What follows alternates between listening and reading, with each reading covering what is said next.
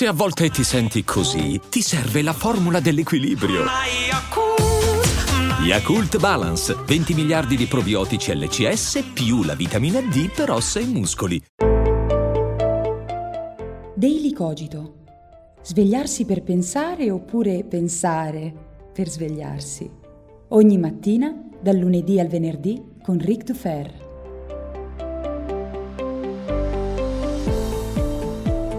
Buongiorno e buon inizio di settimana a tutti voi. Questo è Daily Cogito e io sono sempre Ric Dufer e spero vi siate ben riposati durante questo weekend perché i vostri neuroni mi servono belli freschi, se no come facciamo a sopravvivere a questo lunedì? E lo affrontiamo ponendoci una domanda apparentemente strana. Che cosa vuol dire recensire? Che cos'è una recensione? Prima di cominciare però lasciate che annunci che il mio monologo filosofico e umoristico Seneca nel traffico arriva anche in Sicilia, venerdì 3 maggio alle 18, sotto in descrizione trovate il link con la prenotazione. Mi raccomando, prenotare è obbligatorio e io spero di vedervi numerosi, entusiasti e pieni di curiosità. Ci divertiremo e sarà un'occasione da non perdere. Se avete domande ponetemele sotto con un commento, ma adesso non perdiamo ulteriore tempo e ribadiamo la domanda. Cosa vuol dire scrivere, fare, pronunciare una recensione? Vedete, viviamo nell'epoca dello user generated content. La gran parte dei contenuti che leggiamo, oppure vediamo in video, oppure troviamo su Facebook, nei blog, sul web, è in grandissima parte scritto, prodotto da altri utenti. Sono sempre meno proporzionalmente i contenuti di scrittori, professori, diciamo così, di esperti del settore, critici cinematografici, eccetera, eccetera, eccetera. Perché? Perché Nell'epoca in cui le narrazioni sono sempre più numerose, da Game of Thrones a Star Wars a Breaking Bad, i videogiochi, un numero sempre maggiore di utenti normali, senza le competenze di un professore, di un critico, aprono blog, canali YouTube, mm, scrivono post su Facebook, recensendo o apparentemente recensendo contenuti che hanno visto, di cui hanno fruito, romanzi, videogiochi, serie tv, film. E noi dobbiamo renderci conto del fatto che ormai lo user generated content, cioè il contenuto creato da utenti, è in misura sempre maggiore. E mi sembra però che quando si parla di recensione non si stia parlando veramente, perlomeno per come io intendo questo termine, di recensioni. Perché? Perché le opinioni che leggiamo intorno a film, che sentiamo nei video, che leggiamo nei post, opinioni su videogiochi, libri, insomma tutte le cose che possiamo recensire, mi sembra che siano dominate dalle considerazioni sul gusto personale, cioè il mi piace o il non mi piace. Ho visto quel film, mi è piaciuto per questi motivi, ho visto questo film, questa serie, ho letto questo libro e non mi è piaciuto per determinati altri motivi.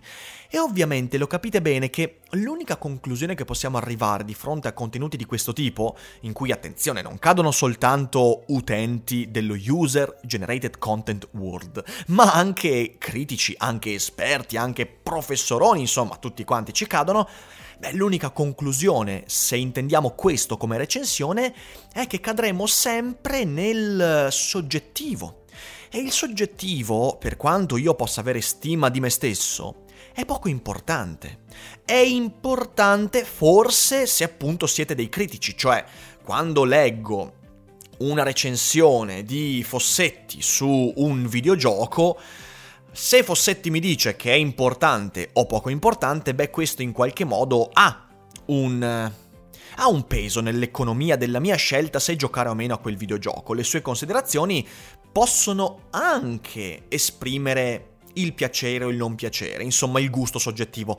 Ma quando leggo il post di un perfetto sconosciuto su un videogioco, su un film, su qualsiasi cosa, o un post di qualcuno che insomma non è particolarmente importante ai miei occhi, allora il gusto personale soggettivo diventa poco importante. Insomma, se avete visto un film e la vostra conclusione o recensione è mi è piaciuto o non mi è piaciuto per questi motivi, è difficile convincere uno sconosciuto. Magari un amico. E attenzione, Cosa intendo con convincere? Beh, intendo persuadere la persona a vedere quel film, quella serie, leggere quel libro. Insomma, quando recensiamo qualcosa non lo facciamo semplicemente per scrivere delle parole, ma lo facciamo con l'intento di influenzare le scelte degli altri, di dire a qualcuno guarda, questa roba vale la pena di essere vista, oppure no. Cerchiamo di influenzare e questo non è necessariamente un male, perché poi ho fiducia nel fatto che quando le persone cercano la mia recensione di un film, poi cercheranno anche quella di tanti altri in disaccordo con me e ognuno si farà la propria idea, ma lo ribadisco il gusto personale in questo, nella recensione, non conta tantissimo, conta se già conosco la persona che la fa, conosco i suoi gusti, riesco a contestualizzare. Se per esempio io oggi ascolto una recensione di una serie di Wesa, Wesa Channel. Eh, Wesa io lo conosco, conosco i suoi gusti, insomma se ascolto la recensione in qualche modo posso contestualizzare le sue parole e posso valutare se anche le sue considerazioni inerenti al gusto personale possono rientrare nella mia sfera di piacere o non piacere. Ma se leggo il post di, del mio vicino di casa su una canzone o su un, un film, questo alla fine non ha grandissimo peso e non perché io non abbia stima nei confronti del mio vicino di casa, ma perché non riesco a contestualizzare quello che dice. Io ho imparato da Borges, che è stato il più grande recensore di tutti i tempi, che recensire non significa dire mi piace o non mi piace, significa raccontare la propria storia di quella storia. Cosa voglio dire? Beh, eh, non posso che leggervi un breve brano di Borges, non è il brano integrale, lo trovate questo nel bellissimo Altre Inquisizioni, un testo di una genialità sconfinata, ed è il capitolo dedicato a Kafka. Si intitola Kafka e i suoi precursori. Io non vi leggo tutto il testo, vi leggo la conclusione di questo breve testo, poi in realtà sono tre paginette. Allora, alla fine di, questa, di questo discorso in cui Borges parla dei possibili precursori di Kafka, che sono Kierkegaard, sono Browning e sono Zenone, tanto per dire la diversità, autori che sicuramente Kafka non aveva in mente mentre scriveva gran parte dei suoi testi, ma a questo ci arriviamo, Borges scrive, conclude dicendo questo. Se non erro, gli eterogenei testi che ho enumerato somigliano a Kafka. Se non erro, non tutti si somigliano tra loro. Quest'ultimo fatto è il più significativo. In ciascuno di quei testi è la idiosincrasia di Kafka, in grado maggiore o minore, ma se Kafka non avesse scritto, non le avvertiremmo. Vale a dire, essa non esisterebbe. Il poema Fears and Scruples di Robert Browning profetizza l'opera di Kafka, ma la nostra lettura di Kafka affina e altera sensibilmente la nostra lettura di quel poema. Browning non lo leggeva come ora lo leggiamo noi. Nel vocabolario critico la parola precursore è indispensabile, ma bisognerebbe purificarla da ogni significato di polemica o di rivalità. Il fatto è che oggi ogni scrittore crea i suoi precursori. La sua opera modifica la nostra concezione del passato come modificherà il futuro. Cosa ci sta dicendo qui Borges? Beh, ci sta dicendo che recensire, questa vedete, questa che vi ho letto, è una recensione dell'opera di Kafka. È la storia che Borges, dopo Kafka, ci restituisce delle storie di Kafka. È tutto il passato, è tutta la cultura, è tutto l'insieme dei precursori di Borges e di Kafka che Borges mette insieme per restituirci un'immagine dell'opera di Kafka che è l'immagine di Borges, che è la storia che Borges può raccontarci sulle storie di Kafka e non solo di Kafka, ma anche di Kierkegaard, di Browning, di Zenone, della filosofia, del castello, di Kafka, delle metamorfosi, di tutto quello di cui Borges può parlare.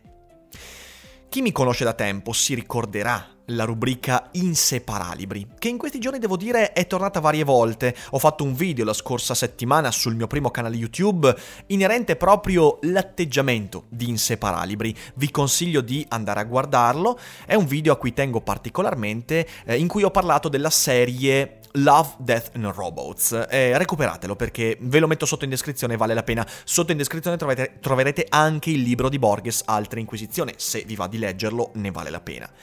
Vedete, una recensione non è solo analizzare. Non è solo sviscerare, non è solo guardare oggettivamente all'opera.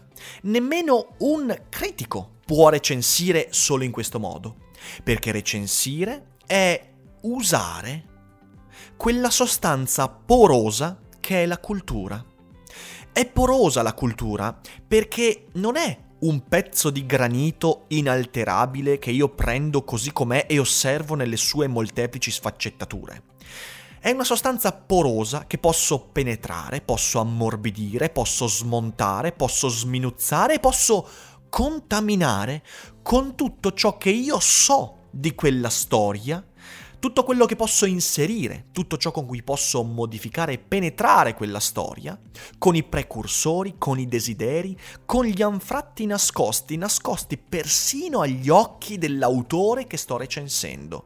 Inseparabili in qualche modo, ve lo ricorderete se mi conoscete da, da tempo, il, qual era lo slogan? Era eh, parlare di 5, 10, 100, 1000 opere per raccontare una storia sola. E qual è quella storia? È la mia storia. È una recensione quando racconto la mia storia di quella storia o di quelle storie, di quel film, di quel romanzo, di quel videogioco e li metto insieme per raccontare la mia storia. Borges non ha fatto mai nient'altro che questo, consapevole di quella eh, famosissima citazione sempre di Borges, secondo cui l'umanità in fin dei conti ha sempre raccontato solo tre storie, una di guerra, una d'amore e una di viaggio, e nel corso della storia, delle vicende umane, ha semplicemente continuato a raccontare, mescolandole, modificandole, alterandole e rendendole porose, contaminate, le stesse tre storie. Forse questa è un'esagerazione, perché ci sono tanti altri tipi di storie che non parlano di amore, di guerra, di viaggio, ma il concetto è che la cultura è una sostanza porosa e il recensore è colui che riesce a metterci del suo. Il recensore non può portare uno sguardo neutro e oggettivo non esiste, neanche per il più esperto, critico, lo sguardo neutro e oggettivo. Non c'è obiettività quando recensiamo un'opera. Ma ciò a cui, di fronte a questo, questa consapevolezza, non dobbiamo arrenderci, ciò di fronte a cui non dobbiamo arrenderci, è il soggettivo. Non è che perché la sostanza è porosa, allora non possiamo che accedere alla soggettività, non possiamo che accedere a, alla non obiettività, non possiamo che accedere al gusto.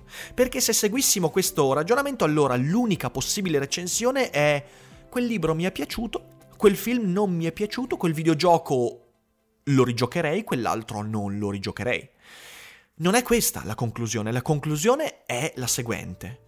Io che leggo quel libro, io che vedo quel film, che vedo quella serie tv, io che fruisco di quel contenuto, ne so di più su quel libro, serie, film, di quanto ne sappia o ne sapesse l'autore. E sapete perché? Perché quando leggo Il castello di Kafka, non solo io ho precursori diversi rispetto a Kafka, Magari Kafka aveva in mente Mary Shelley, ma io non ho letto Mary Shelley, ma magari Kafka non ha letto Kierkegaard e io ho letto Kierkegaard e, e, Kierkegaard e quindi nel processo io ci trovo Kierkegaard e non ci trovo Mary Shelley, quindi non solo i miei precursori sono diversi rispetto a quelli di Kafka e recensendo Kafka io inevitabilmente ce li inserirò, ma il lasso di tempo che è passato dalla stesura del processo, che mi sembra sia degli anni 20, adesso non mi ricordo bene, la, il lasso di tempo eh, dalla stesura del processo a oggi mi permette di avere molti più precursori di quanti ne avesse Kafka. 90 anni di precursori, fra cui Borges, Deleuze, voglio dire anche Deleuze ha scritto un libro che è una grande recensione di Kafka, che è Kafka per una letteratura minore, testo straordinario, uno dei più bei testi di filosofia della letteratura che possiamo leggere, anche quello ve lo metto sotto in descrizione. Ci sono molti più precursori che mi separano fra il momento in cui leggo io oggi il processo e Kafka che lo stende. Quindi non è superbia, è che io ne so di più di Kafka e ne so anche diversamente di Kafka sul processo rispetto a Kafka. A questo aggiungiamo il fatto che, proprio come ci dice Deleuze nel libro che ho citato, le intenzioni dell'autore, cioè quello che davvero l'autore pensava mentre lo scriveva, non è davvero importante. Certo, se voglio ricostruire la biografia di Kafka, forse devo sapere il più possibile quello che aveva in testa Kafka mentre scriveva Il Castello, mentre scriveva America o La Metamorfosi, ma se voglio scrivere una recensione del Castello, non è davvero importante. Ecco allora qual è la conclusione e il mio invito a tutti quelli che scrivono recensioni, che siano recensioni di post su Facebook o in un blog, se volete persuadere qualcuno a leggere quel libro, a vedere quel film, non state lì a dire che vi è piaciuto. Non ce ne frega nulla se vi è piaciuto. Ci interessa quello che avete da raccontare di quel libro. Racconta tutto ciò che ti ha portato a quel romanzo, a quel film quella recensione è tua, sei tu, è la tua storia di quella storia che vuoi persuadermi a leggere. Il motivo per cui credo di essere il più grande venditore della storia di Solaris di Stanislav Lem, perché io non solo ho regalato quel libro a più non posso, ma credo di avervelo fatto comprare migliaia di volte in questi anni di YouTube, di podcast, perché l'ho consigliato a sprombattuto essendo il mio romanzo preferito, e so che anche alla fine di questo podcast alcuni di voi lo acquisteranno, non è perché vi ho detto che è il mio romanzo preferito. Certo, alcuni di voi, avendo stima delle mie opinioni, magari si sono fermati a quello. Beh, Rick Dufer dice che il suo romanzo preferito, compriamolo, fidiamoci. Ma la stragrande maggioranza di persone che l'hanno letto persuase da me, l'hanno letto semplicemente perché io molte volte, in molti modi diversi, e trovate anche un podcast di qualche anno, f- di, di, di, un anno fa, eh, nella rubrica Philosopher So Good, io ho raccontato la mia storia di Solaris tutto quello che ci vedo in Solaris, tutte le cose che trovo, tutti i precursori che non erano necessariamente, anzi molto difficilmente, i precursori di Stanislav Lem. E quindi recensire Solaris per me significa raccontare la mia storia su Solaris. E sapete cosa? È il mio romanzo preferito e io ne so di più rispetto a Stan- Stanislav Lem. E questa è una cosa importante da capire per chi scrive recensioni. Ovviamente questa è la mia opinione di recensore, ditemi voi con un commento cosa ne pensate. Quello che ho detto non è necessariamente violentare un autore, mi raccomando, non significa fare un torto all'autore, significa cambiare prospettiva su che cos'è la cultura e che cos'è un'opera letteraria, cinematografica, videoludica, è una cosa diversa rispetto al semplice mi è piaciuta o non mi è piaciuta. Raccontate, mi raccomando, e ditemi con un commento, fatemi una recensione di questo mio podcast e l'aspetto eh, sotto fra i commenti. Io vi ringrazio come sempre per l'ascolto, vi invito a diffondere Daily Cogito, a farlo conoscere a tutti i vostri amici e mi raccomando persuadeteli raccontando il vostro Daily Cogito, non il mio. Io vi auguro un buon lunedì, un buon inizio di settimana e come sempre non dimenticate che non è tutto noia ciò che pensa.